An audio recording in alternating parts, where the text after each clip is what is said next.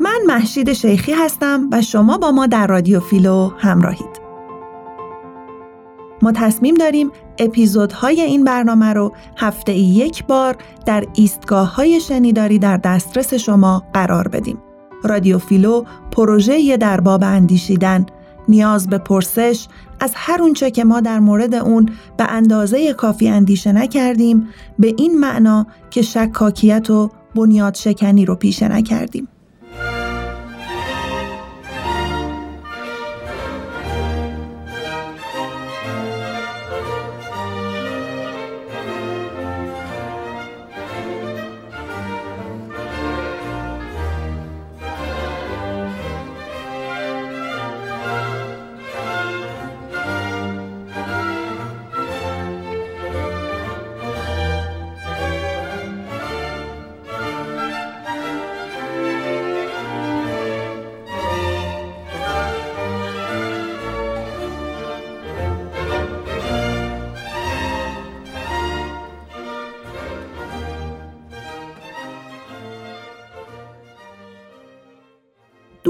همراهان درود در اپیزود شماره چهارده رادیو فیلو در ابتدا یک بار دیگه نقشه راهی که اومدیم رو ترسیم کردیم و مواردی که تا الان در رادیو فیلو بهشون پرداخته بودیم و مرور کردیم.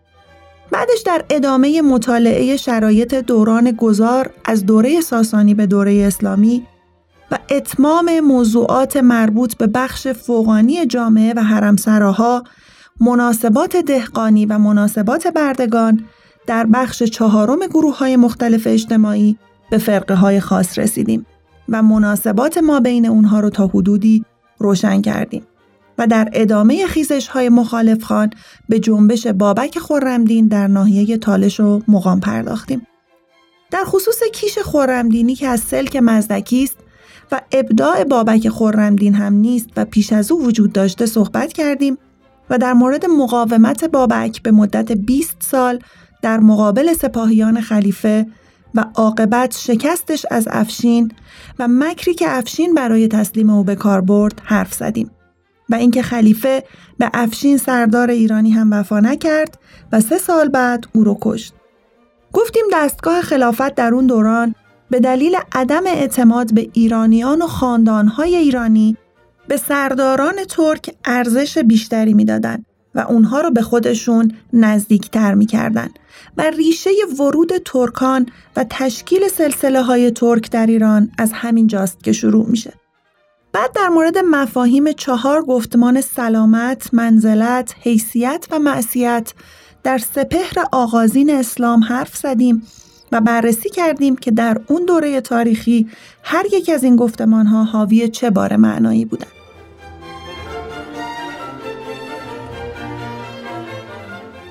گفتیم اسلام با شعارهای مساوات طلبانه و برابری خواهانه قد برافراشت و اون چه مطرح کرد ایجاد مساوات و آزادی بین همه نوع بشر فارغ از جنسیت و نژاد و پایگاه طبقاتی بود و همین امر مفاهیم چهارگانه رو در اون دوره تبیین می کرد. منزلت در مساوات بود و حیثیت در حریت یا آزادی. در این دوران هویت بخشی به زن رو شاهد بودیم در چارچوب خانواده فئودال و دادن نقشی به او به عنوان مربی درون خانواده. آنچه در این اپیزود بهش می‌پردازیم ادامه مباحث اپیزود گذشته است و ادامه بررسی مناسبات گذار از دوره ساسانی به اسلامی در گروه های مختلف اجتماعی و اینکه این دفعه مروری بر داستانهای شاهنامه و عشق و زن در شاهنامه خواهیم داشت که با توجه به ارتباطش با مباحث حاضر به لحاظ تاریخی و مفهومی با هم در این باره تعمق بیشتری خواهیم کرد.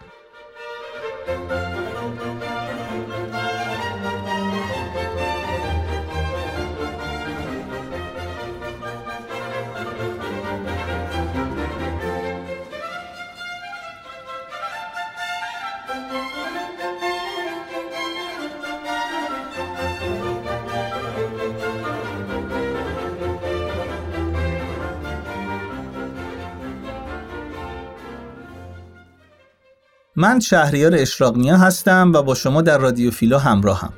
خب بحث رو در مورد فرقه های مختلف در اون دوران ادامه میدیم همواره قوانینی در هر گروه اجتماعی هست که به اصطلاح زیرساخت یا ژرفساخت مناسبات اجتماعی رو با روساخت مناسبات ایدئولوژیک که اینجا به طور مشخص وجه زناشویی و طرز تولید انسان درون خانواده هست رو ساماندهی می‌کنن.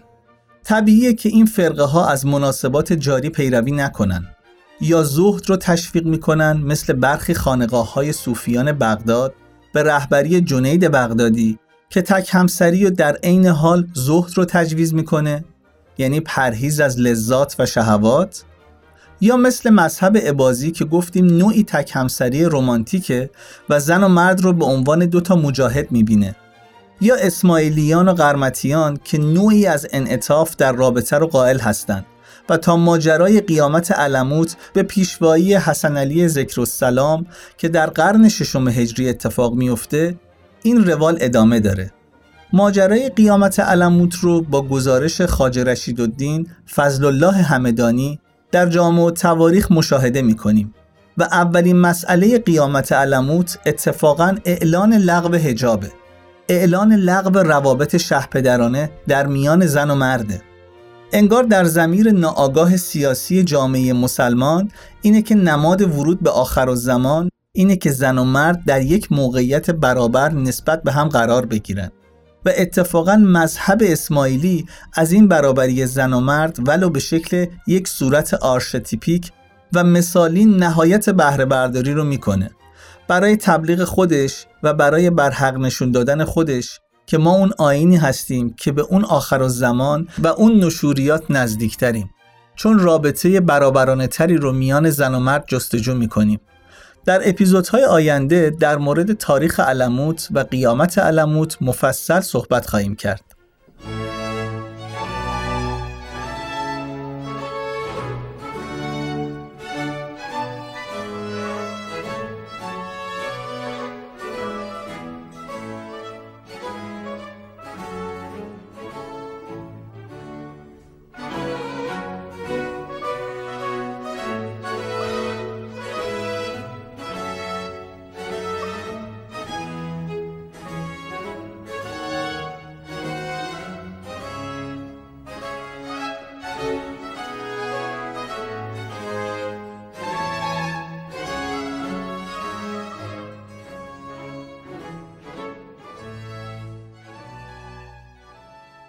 من امیر حسین ابراهیم هستم و در رادیو فیلو با شما همراه خواهم بود.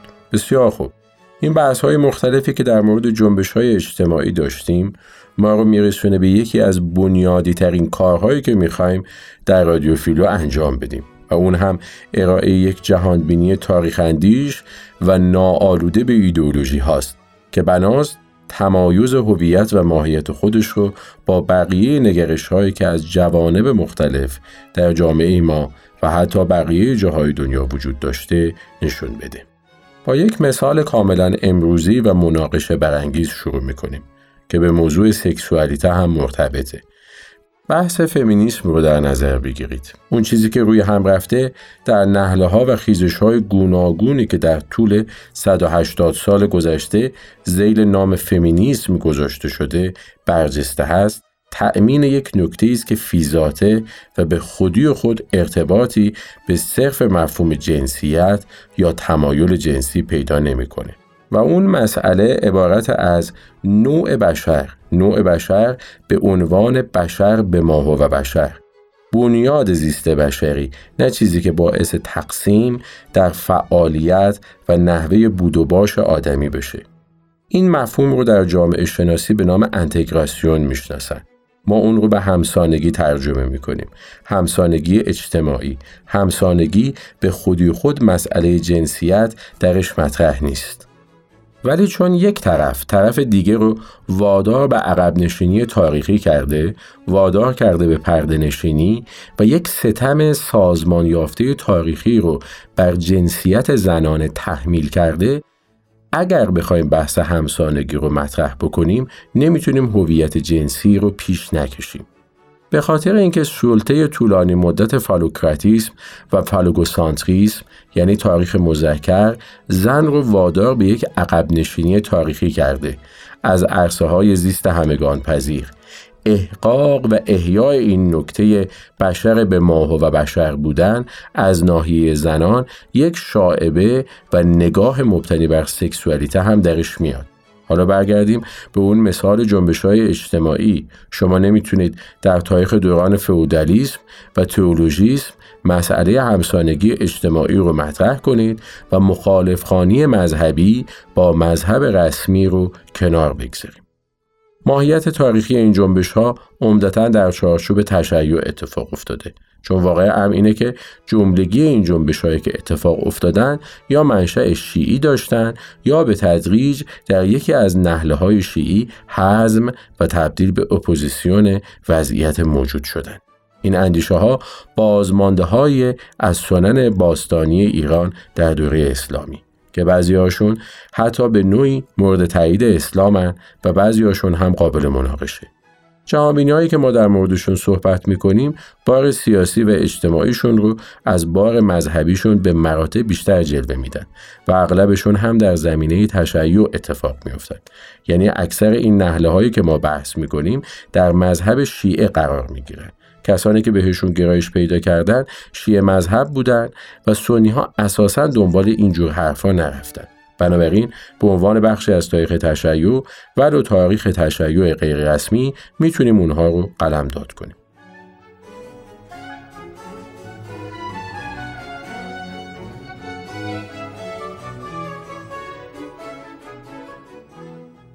اینو بعضی از علمای بزرگ شیعه هم تایید کردند. مثلا شیخ آقا هادی تهرانی که کتاب از ذریعه الا تصانیف شیعه رو نوشته که یک کتاب شناسی تمام ایار از تاریخ مذهب شیعه است آثار تمامی قرمتیان، حروفیان و نقطویان رو به عنوان آثار الهی مذهب شیعه قلمداد کرده.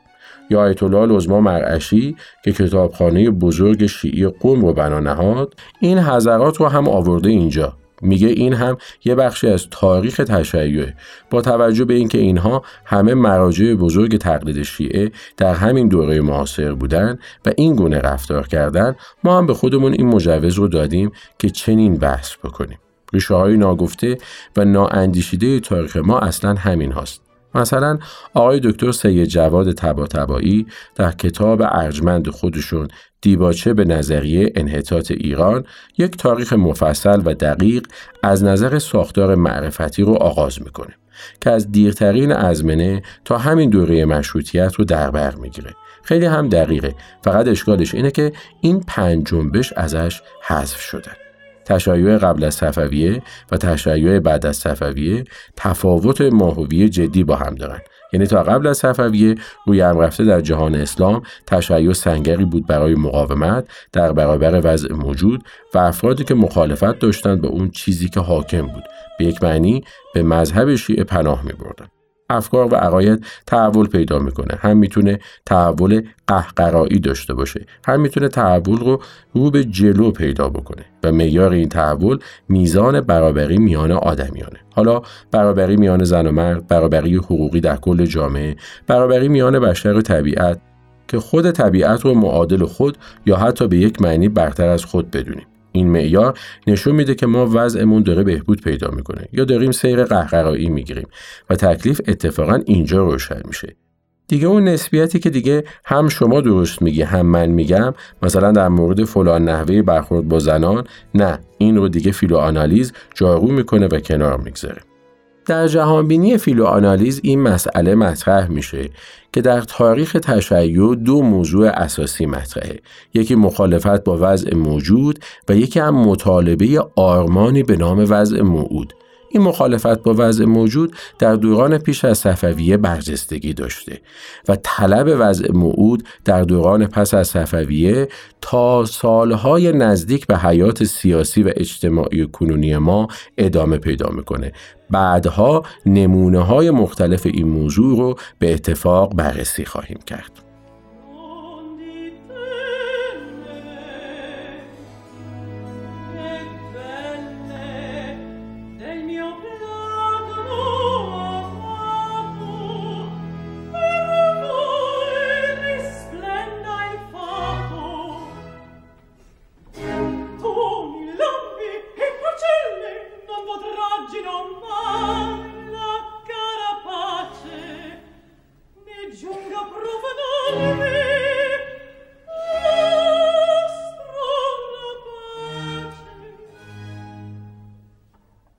در ادامه مطالعه وضعیت گذار از دوره ساسانی به اسلامی می‌رسیم به وضعیتی که در میان مردمان غیر مسلمان داریم.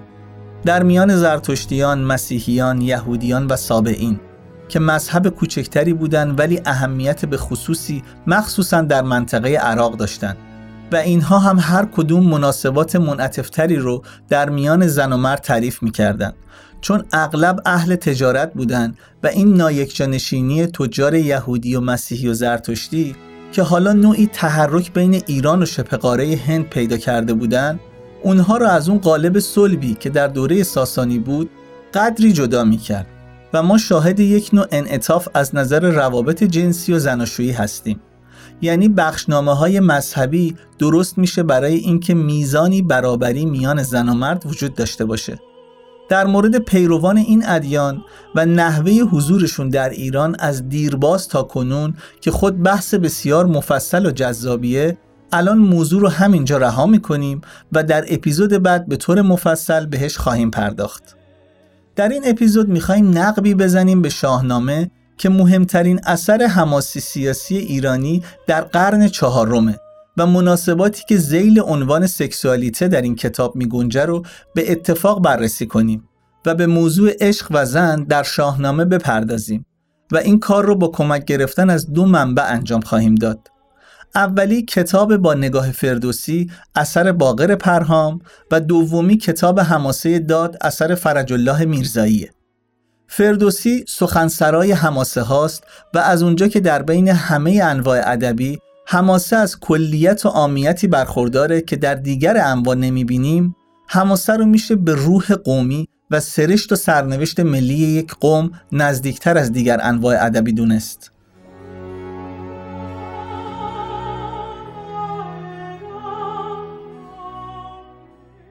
شخصیت هر قوم یا ملت با حماسه های او بهتر متمایز میشه تا در سروده ها و ساخته های قنایی و تمثیلیش. هرچند که این گونه آثار هم از کارگاه روح افرادی بیرون میان که از همین قوم و ملت هستند. به همین اعتبار اگر جرأت کنیم و بگیم که شاهنامه بزرگترین کتاب ایرانیه شاید سخنی به گذاف نگفته باشیم. شاهنامه در عین اینکه یک اثر سیاسی تاریخیه جای نسبتا زیادی به مناسبات زن و مرد، عروسی و عشقبازی ها داده و چندین رمان بزرگ عشقی رو هم در بر گرفته.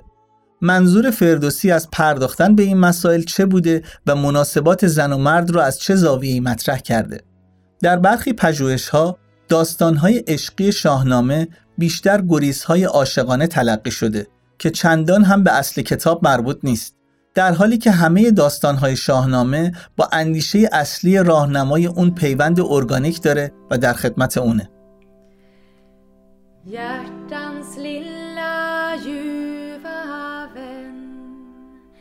Låt den sköna kärleken lika klar som den har varit återflamma upp. Vägen mellan mig och dig var mig så behaglig varje gång jag den besökte. Som en rosenstig از اینجا تا به سیستان خیلی راهه همه کوه و کمر سنگ سیاه کمر را خم کنم سنگ را بچینم. کمر را خم کنم سنگ را بچینم. که پای نازکه یارم برای سوی رو Dröm om sköna kärleken.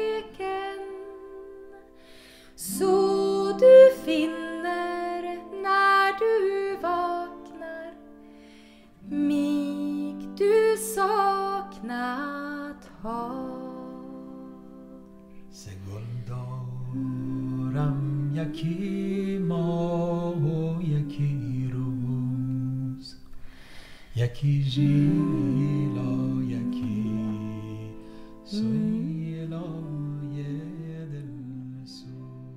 شاهنامه گلچینی از حوادث و روایات پراکنده نیست. اثری منسجم و هدفمند و اگر فردوسی داستانی رو در اون گنجونده میان این داستان و مجموع کتاب رابطه محکمی برقرار کرده. حتی داستان اکوان دیو که جدا از متن به نظر میاد به هر صورت به کل کتاب جوش خورده. بدون تردید یکی از هدفهای فردوسی جمع آوری داستانهای باستانی بوده و لذا بسیاری از قصه های نوشته و ننوشته رو مبنای کار خودش قرار داده. برای انجام همه این کارها باید معیار و منطقی در کار باشه. به نظر ما معیار گزینش داستانهای عشقی و منطقی که اونها رو به مجموعه شاهنامه پیوند میده بینش سیاسی فردوسیه. مناسبات زن و مرد در شاهنامه جدا از مجموعه حوادث نیست. آینه که جوانب ناشناخته و یا کم شناخته ای از سیمای قهرمانان رو منعکس کرده و ما رو به درک کاملتر اونها هدایت می‌کنه. در رابطه با زنان خصوصیت درونی مردان بهتر نمایانده میشه. زن و عشق در شاهنامه از اندیشه اصلی اون یعنی نبرد داد با بیداد جدا نیست. داستانهای عشقی شاهنامه به طور کامل در خدمت این اندیش است. بخشی از حماسه داد. مناسبات بیدادگران با زنان از ریشه با مناسبات دادگران با زنان تفاوت داره. بیدادگران اینجا هم بیدادگرن و حماسه آفرینان در عرصه عشق هم بزرگوار و سرفرازن. عشق در شاهنامه نوعی بیان هنری و عاشقانه حماسه داده. برای اینکه موضوع دقیق تر روشن بشه، اول نظری کلی به مناسبات زن و مرد در شاهنامه میندازیم. در شاهنامه 36 بار رابطه زن و مرد به مسابه چاشنی داستانها اومده که تنها در چهار مورد عشقهای بزرگ آفریده. بسته به نوع رابطه زن و مرد و قهرمان مرد داستان این 36 رابطه رو میشه صورت بندی کرد. اول اینکه روابط رو به چهار نوع مشخص می‌تونیم تقسیم کنیم. ازدواج عادی، تصاحب به زور، هوسرانی و عشق.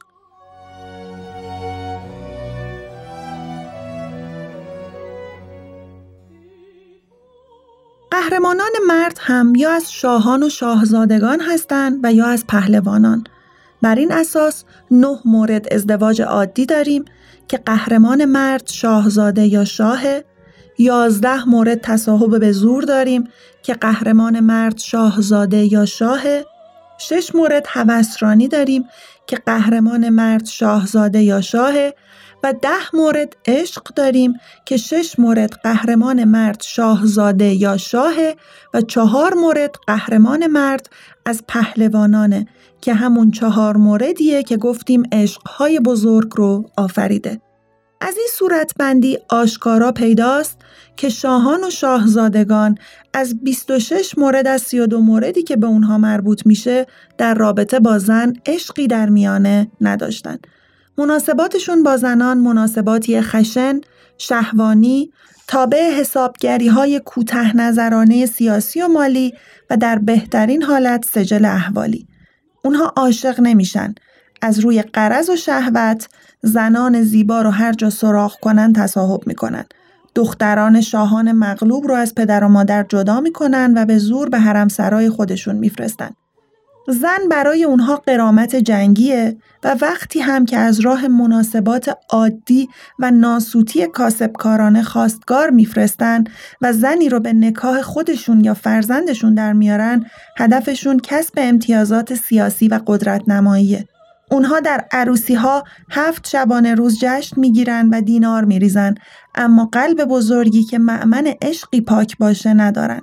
قلدری، خودمهوربینی و خودکامگی اونها در مناسبات با زنان هم به خوبی آشکاره. زن آینه که در اون عمیقترین خصلت‌های مرد رو میشه دید.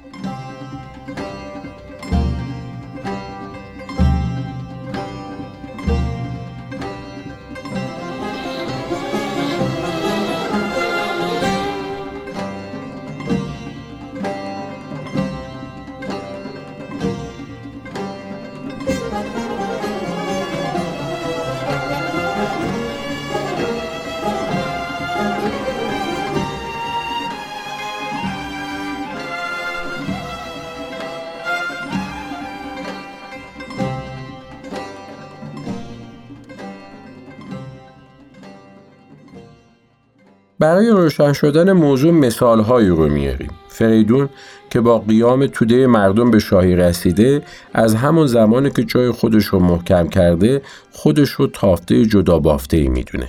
وقتی می‌خواد برای سه پسرش زن بگیره یکی از درباریانش رو به نام جندل رو گرد جهان میگردونه که دخترانی از نژاد مهان و سزاوار این سه پسر کاکلزری و خسرو نژادش پیدا کنه.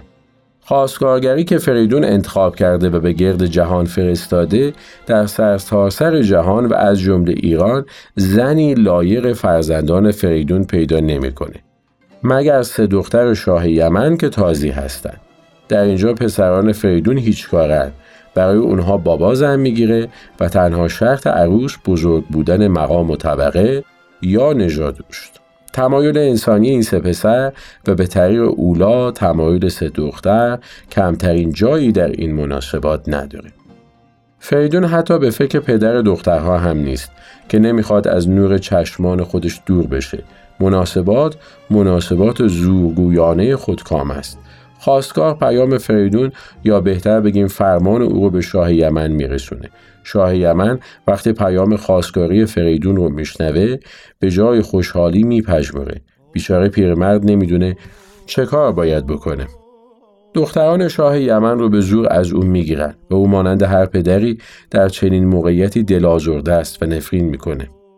شاه یمن عاقبت به زور تسلیم میشه و با اشک چشم دخترانش رو به پسران فریدون میسپاره. عروسی به راه میفته البته تشریفات عروسی بسیار پرتمطراقه ولی عشقی در میانه نیست. این نوع ازدواج تو انبازور بدون عشق و حسابگرانه بارها در شاهنامه تکرار میشه که قهرمان همه اونها پادشاهانه.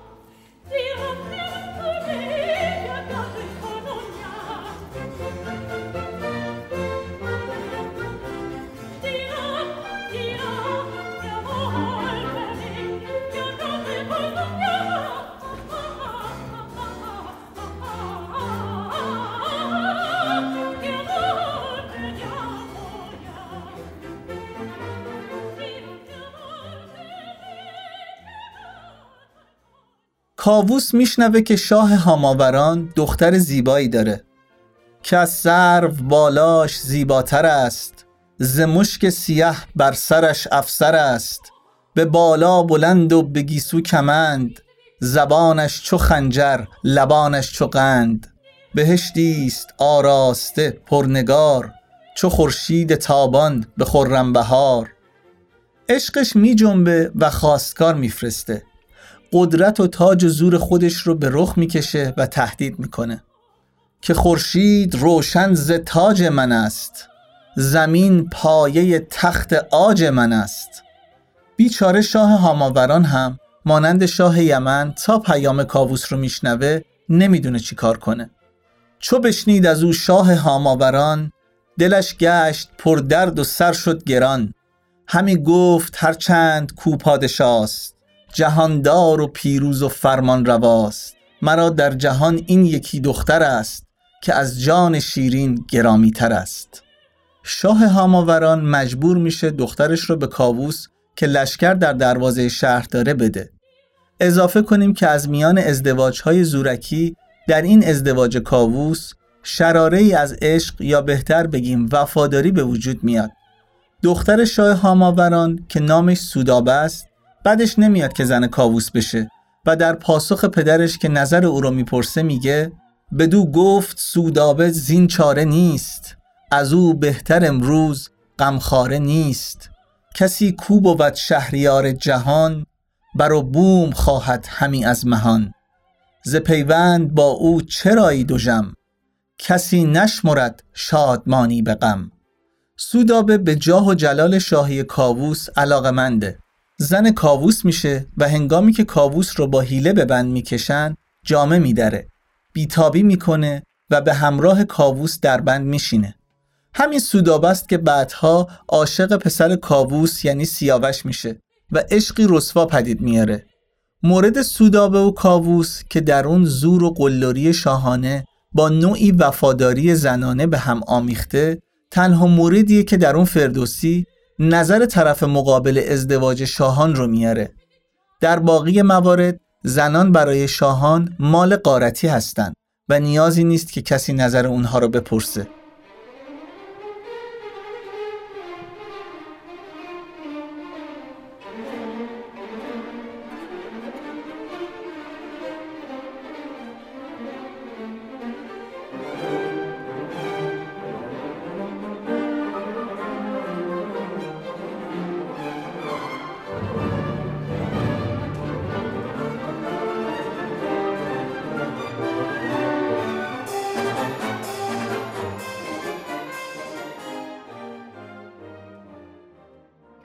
مورد شاهزادگانی که در شاهنامه محترمن فردوسی مناسبات اونها رو با زنان بیشتر از نوع مناسبات معمولی و پیش پا افتاده توصیف می‌کنه. وقتی سیاوش مجبور میشه از ایران بگذره و به افراسیاب پناه بیاره، پیران پهلوان توران در حق او پدری می‌کنه و میگه مثل مسافر زندگی می‌کنی خوب نیست زن بگیر. پیران دختر خودش جریره رو پیشنهاد میده و سیاوش میپذیره. عروسیه و دینار و دیبا و یاقوت. در مناسبات زن و مرد داستان بهرام گور جای برجسته ای داره. بخش بزرگ این داستان به هوسرانی های بهرام گور اختصاص پیدا می‌کنه. او هر جا دختری سراغ می‌کنه دنبالش میدوه. همه جا دختران فقیر عاشق لباس و پول و تاج زر و اسب و زرق و برق و یال و کوپال او میشن با او می می‌خورن و همون شب کار تمومه از فردا دختران به شبستان یا حرمسرا روانه میشن. وزیران و بزرگان نگران او هستند که شاه با این همه ولخرجی که هر زنی رو می‌بینه تاج به سرش می‌گذاره کشور رو برباد میده. از همه باج می‌گیره و در شبستانش خرج می‌کنه و این همه زنبارگی عاقبتی نداره. تبه گردد از خفت و خیز زنان. به زودی شود سست چون پرنیان. رابطه بهرام گور با زنان عشق نیست خفت و خیزه. فردوسی بی جهت نیست که این کلمات رو در حق بهرام به کار می‌بره و تکرار می‌کنه. فردوسی کلمات رو با دقت تمام میسنجه. منظور توصیف شخصیت بهرامه. در داستان بهرام گور عشق به کنیزکی رومی و چنگزن جای ویژه‌ای داره. در این عشق سرشت بهرام به بهترین وجهی ترسیم شده. قصه از نوجوانی بهرام آغاز میشه. بهرام پیش منظره و پرورش پیدا می‌کنه. تازه از تخم بیرون اومده که از منظر زن می‌خواد.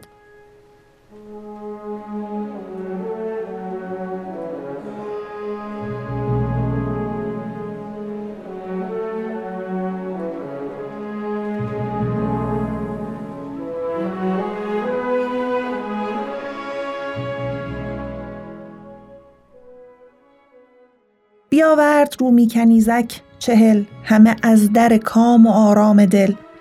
دو بگزید بهرام زان گلرخان که در پوستشان آج بود استخوان. از آن دو ستاره یکی چنگ زن دگر لال رخ چون سهیل یمن. بهرام روزی با دختر چنگزن که اسمش آزاده است به نخجیر میره. دو آهو می‌بینه و از چنگزن می‌پرسه که کدوم رو برات شکار کنم. دختر دلش برای آهو میسوزه و میگه اگر مردی شیر شکار کن. بدو گفت آزاده که شیر مرد. به آهو نجویند مردان نبرد. بهرام با مهارت در تیراندازی شاهکارها می‌کنه. سر و گوش آهو رو به هم میدوزه اما آزاده راضی نیست.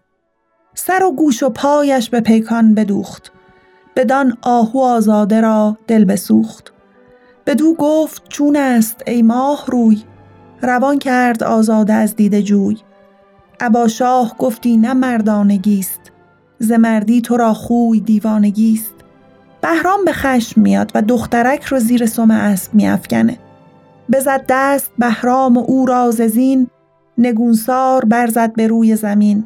هیون از بر ماه چهره براند بر و دست و چنگش به خون درفشاند چنین نمونه هایی از مناسبات عادی و روزمره شاهان با زنان.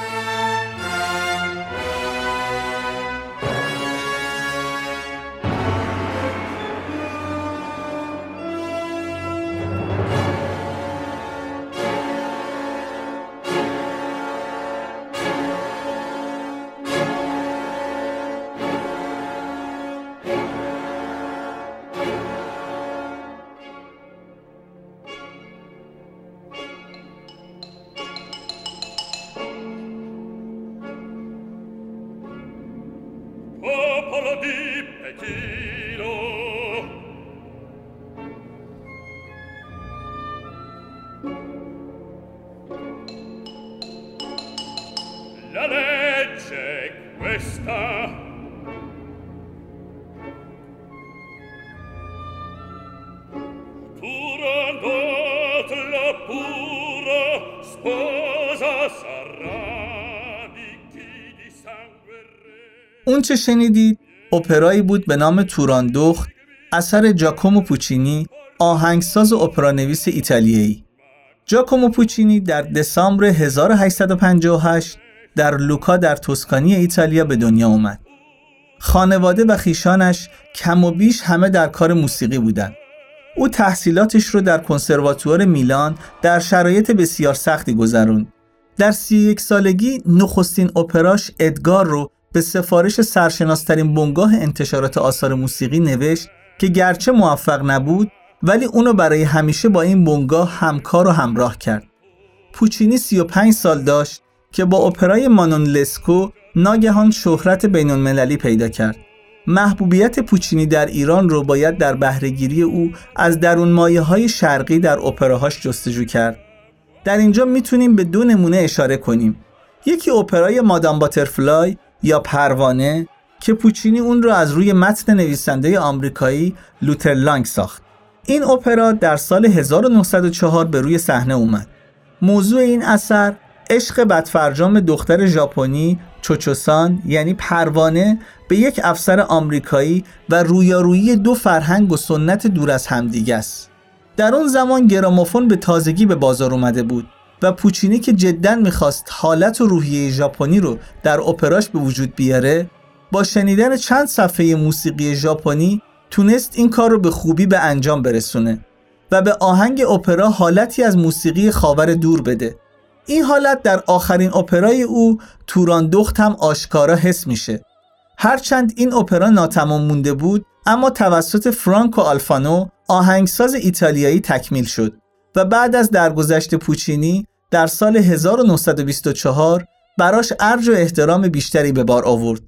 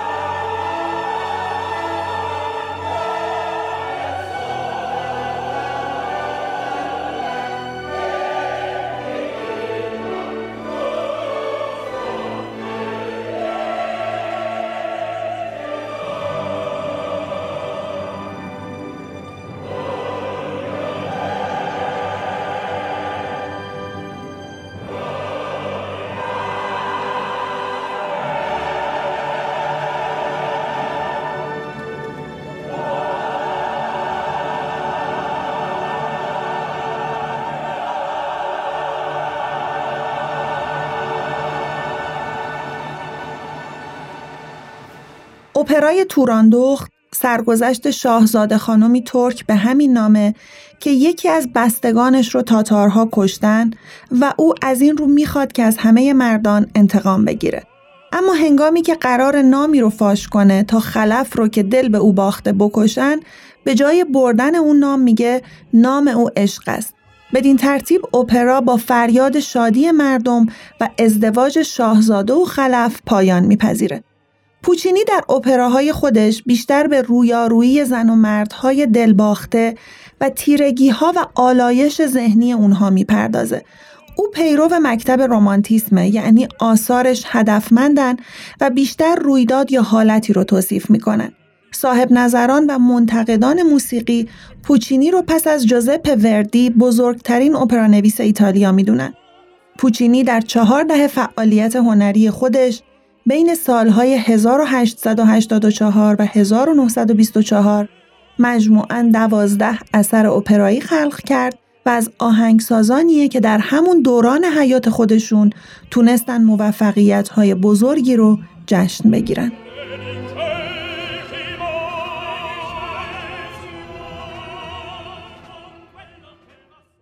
در موارد نادری این مناسبات رنگی از عشق و عاشقی به خود می‌گیره و زنانی عاشق شاهزادگان میشن. شش رابطه از این نوع در شاهنامه اومده که از نظر تصویر خصلت شاهان نکات بسیار جالبی داره. نخست آنکه جز در یک مورد همه اونها عشقهای جوانی شاهزادگانه پیش از رسیدنشون به شاهی. دوم اینکه پس از رسیدن شاهزادگان به شاهی ماهیت اغلب این عشقها تغییر می‌کنه. عشق کتایون به گشتاسب گلنار به اردشیر و شیرین به خسرو از این نوعه. کتایون گلنار نمی‌دونن که گشتاس و اردشیر شاه خواهند شد. عشق دوشیزگان پاکه اما گشتاس و اردشیر حسابهایی در سر میپرورونن و این عشق رو وسیله قرار میدن. به شاهی می‌رسن و بعد عشق فراموش میشه. درباره قصه شیرین و خسرو با اون که داستانهای فراوانی گفته شده فردوسی کوتاهترین و ساده ترین رو انتخاب می‌کنه و اون اینکه خسرو در جوانی با دختر شیرین نام سر و سری داشت و چون به شاهی رسید او رو فراموش کرد. به این ترتیب وقتی که خسرو درگیر نبرد با بهرام چوبین و بازپس گرفتن تخت شاهی بود عشق شیرین فراموش شد و خسرو در این زمان با زنان دیگه وارد معامله شد. در برابر کمک نظامی قیصر دخترش رو به زنی گرفت و تعهد کرد که فرزندش رو ولیعهد کنه. گوردیه رو واداشت که شوهرش رو بکشه و به حرمسرای شاهی وارد بشه. زمانی که همه این کارها تمام شد و خسرو در مقام شاهی محکم شد رفته رفته عشقها بیدار گشت. از جمله مناسبات با شیرین تجدید شد. روزی شیرین خودش رو در سر راه خسرو قرار داد و یاد روزهای خوش گذشته کرد. خسرو فرمان داد که او را به مشکوی یا حرمسرا ببرند. بزرگان مخالف بودند و می‌گفتند که این شایسته دربار شاهی نیست و ناپاکه. خسرو تشتی پر از خون آورد و به بزرگان نشون داد. همه روی پیچیدند. آنگاه تشت رو شست و شراب در رو کرد و همه خوردند. خسرو گفت شیرین هم چنینه. در گذشته بدنام بود ولی من شستم و پاک شد.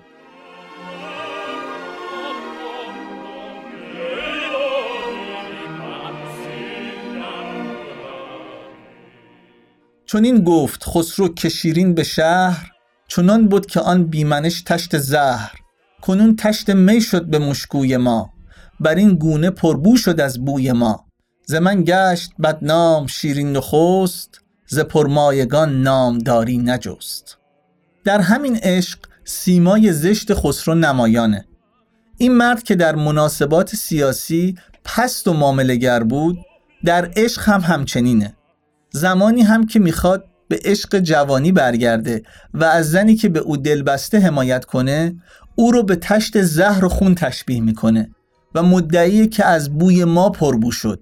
این گنده دماغی تو با پستی تصادفی نیست. کسی که با حمایت اجنبی و به بهای معامله های سیاسی جنبش بهرام چوبین رو شکسته نمی‌تونه عشقی بزرگتر از این داشته باشه. و قادر نیست از معشوق خودش بهتر از این حمایت کنه.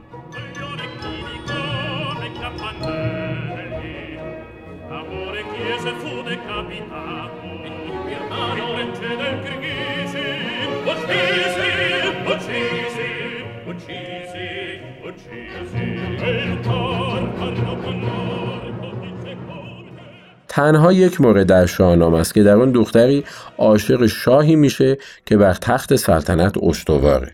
این دختر مالکه دخت طائره که عاشق شاپور ساسانی میشه و دژ پدر رو به روی او باز می‌کنه و او رو پیروز می‌کنه. مالکه با سادگی کودکانه به شاپور پیام عشق میفرسته. مرا گر بخواهی حسار آن توست چو ایوان بیابی نگار آن توست. شاپور عشق دختر رو میپذیره و با کمک او دژ رو تسخیر می‌کنه و پیروز میشه و وقتی خرش از پل گذشت عشق و سوگند پایان میپذیره. شاپور جلوی چشم دختر پدرش رو می‌کشه در روایت طبقی شاپور مالکه رو هم که در این کتاب نامش نفیر است می‌کشه که چرا به پدر خودش خیانت کرد. ولی فردوسی این حد از بیرحمی رو روا نمیداره و به بریدن دستهای پدر بیرون کشیدن کتف او از پشت و سرانجام قتل او در مقابل چشم دختر اکتفا می‌کنه. شاهنامه از حرمسراهای چند ده و چند صد نفری شاهان یاد می‌کنه انوشیروان حرمسرایی داره با هفتاد کنیزک خسرو پرویز، بهرام، شاپور و کاووس بیشتر دارن. در این حرمسراها چه میگذره؟ توضیح زیادی در شاهنامه نیست اما اشاراتی که اینجا و اونجا اومده نشون میده که اندرون دربار هم در سیاست و هم در مناسبات خصوصی مرکز فساده در حرمسرای نوشیروان غلامی سمن پیکر و سرو بالا در میان زنان پنهان شده که نژاد و تبار اعلی حضرت رو آلوده. خود شاه و کارگاهانش نمی‌تونن این مرد رو پیدا کنن. بوزرجمه هنر می‌کنه و فاهوش سرشارش از وجود این بیگانه در حرمسرا خبر میده.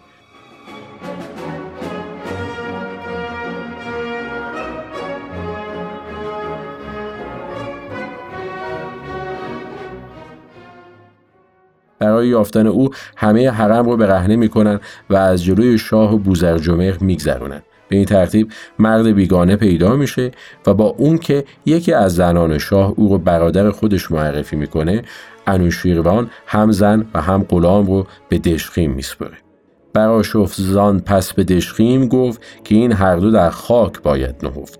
زنان حرم شاهان اگر در سیاست دخالتی کنند توطعه گران است. دختر اردوان که اردشیر او رو به زور تصاحب کرده می‌خواد اردشیر رو زهرخور کنه و سلطنت رو به خاندان اردوان بازگردونه. شیرین زن خسرو دختر قیصر رو که زن دیگر خسروه زهر میده و سرانجام مجبور میشه خودش رو هم به زهر بکشه تا تسلیم حوثهای پسر خسرو شیرویه نشه.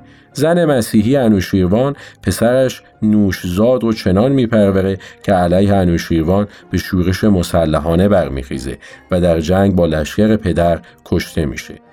چنینه. عشق و ازدواج شاهان در شاهنامه. همونطور که گفتیم فردوسی در آینه این مناسبات خصلت پادشاهان رو مجسم می‌کنه. مناسبات هر شاهی با زنان دقیقا انعکاسگر خصوصیات اخلاقی و روش سیاسی دوران تاریخی هم هست.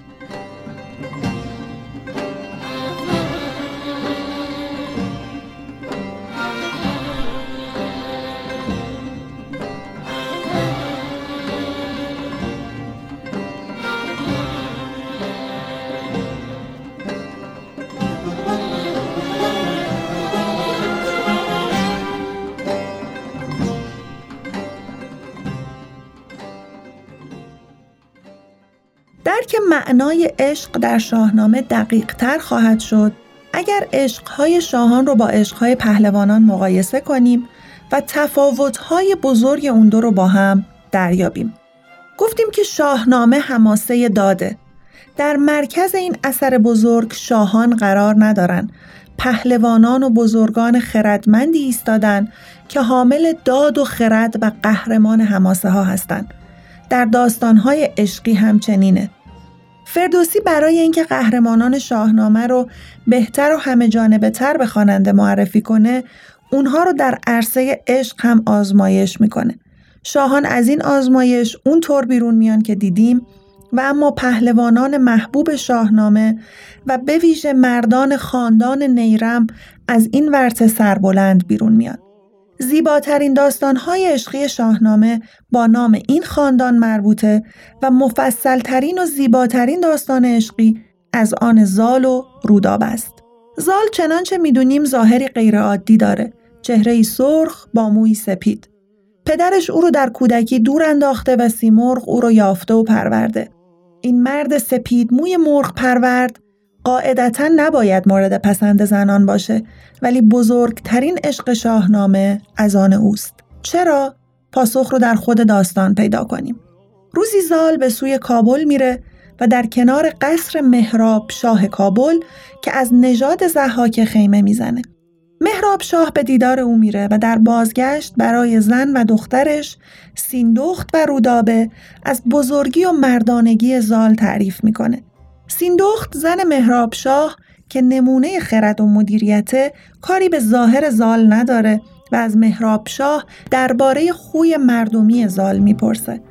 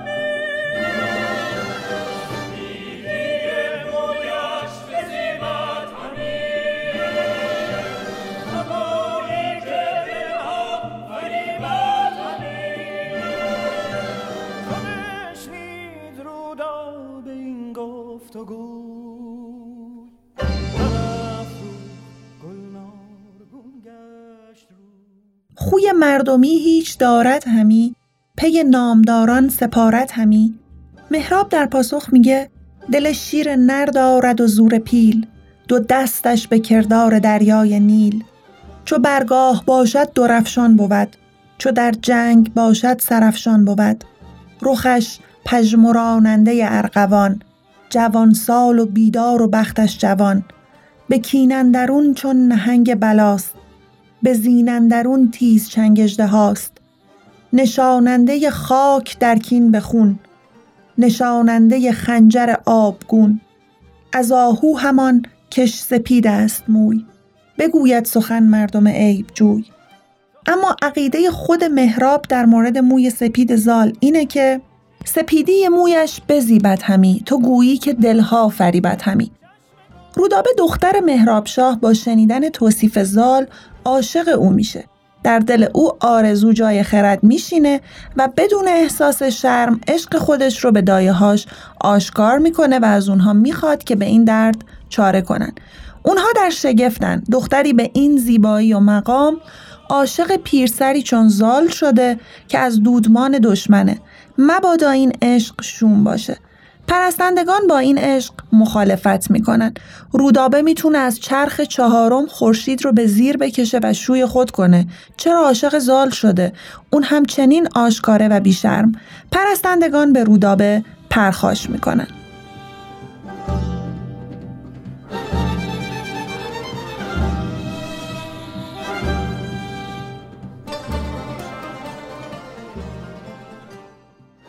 پاسخ رودابه تعیین کننده است. او عاشق ظاهر زال نیست عاشق هنر اوست و او رو از قیصر روم و تاجداران ایران برتر می‌دونه. عشقش چنان پاکه که کمترین جای شرم نیست. نه قیصر بخواهم نه فقفور چین نه از تاجداران ایران زمین. بر او مهربانم نه بر روی و موی به سوی هنر گشتمش مهرجوی. رودابه پرستندگانش رو پنهانی پیش زال میفرسته تا عشقش رو به او برسونن. اونها راهی به درگاه زال پیدا می‌کنن و از زیبایی های رودابه میگن و از خرد و رای و گفتار خوب او. در توصیفی که اونها از رودابه میدن فردوسی چنان تشبیهات و اشارات زیبایی میاره که بعدها در شعر و غزل فارسی موندگار شده. به بالای ساج است و همرنگ آج یکی ایزدی بر سر از مشک تاج دهانش به تنگی دل مستمند سر زلف چون حلقه پای بند. زال عشق رودابه رو شادمانه میپذیره پیام میفرسته و آرزوی دیدار می‌کنه. رودابه هم آرزویی جز این نداره. پنهان از پدر و مادرش بزمی آراسته می‌کنه و شبانه زال رو به کاخ خودش دعوت می‌کنه. دیدار پنهانی این دو دلداده جوان از زیباترین قطعات قنایی شاهنامه است. همی مهرشان هر زمان بیش بود. خرد دور بود آرزو پیش بود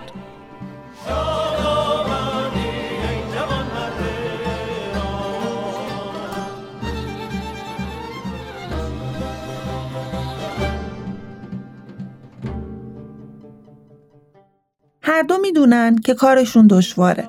اونها از دو قبیله دشمنن.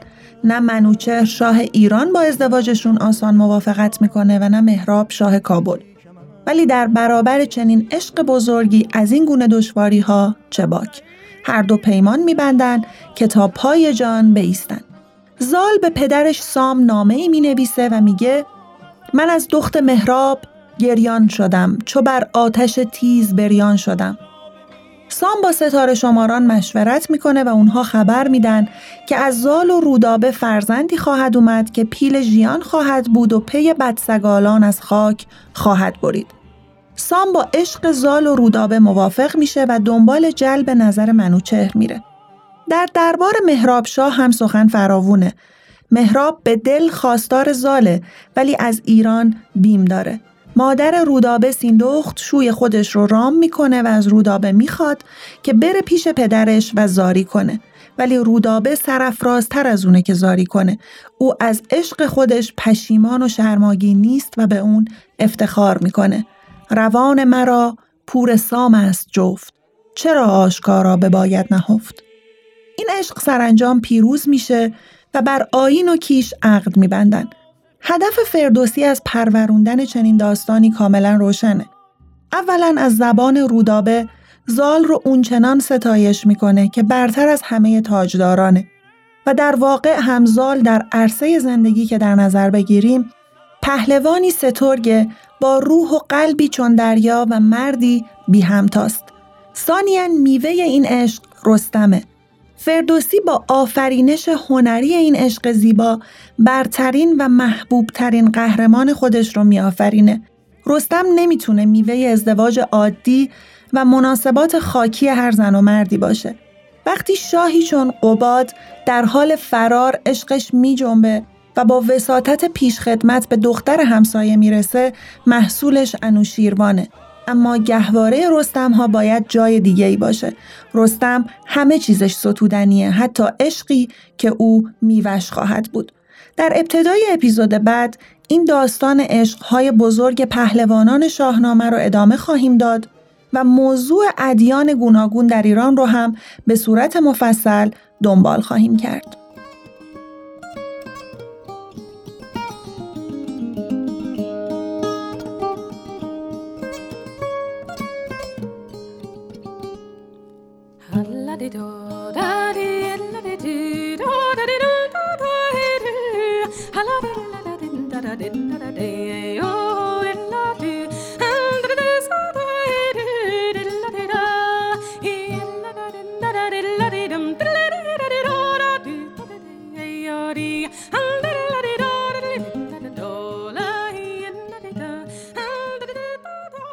این اپیزود در اردیبهشت ماه سال 1400 ضبط شده و در 24 روم اردیبهشت ماه 1400 در دسترس شما دوستان عزیز قرار خواهد گرفت.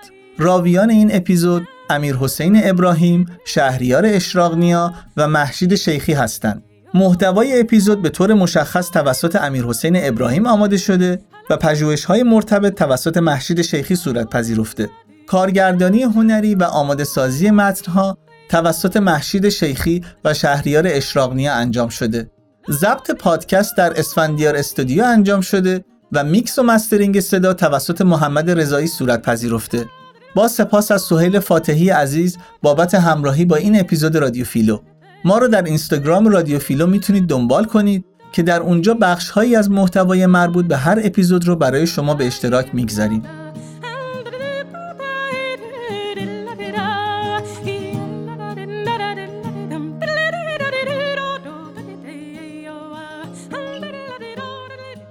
فیلوآنالیز کوچ است.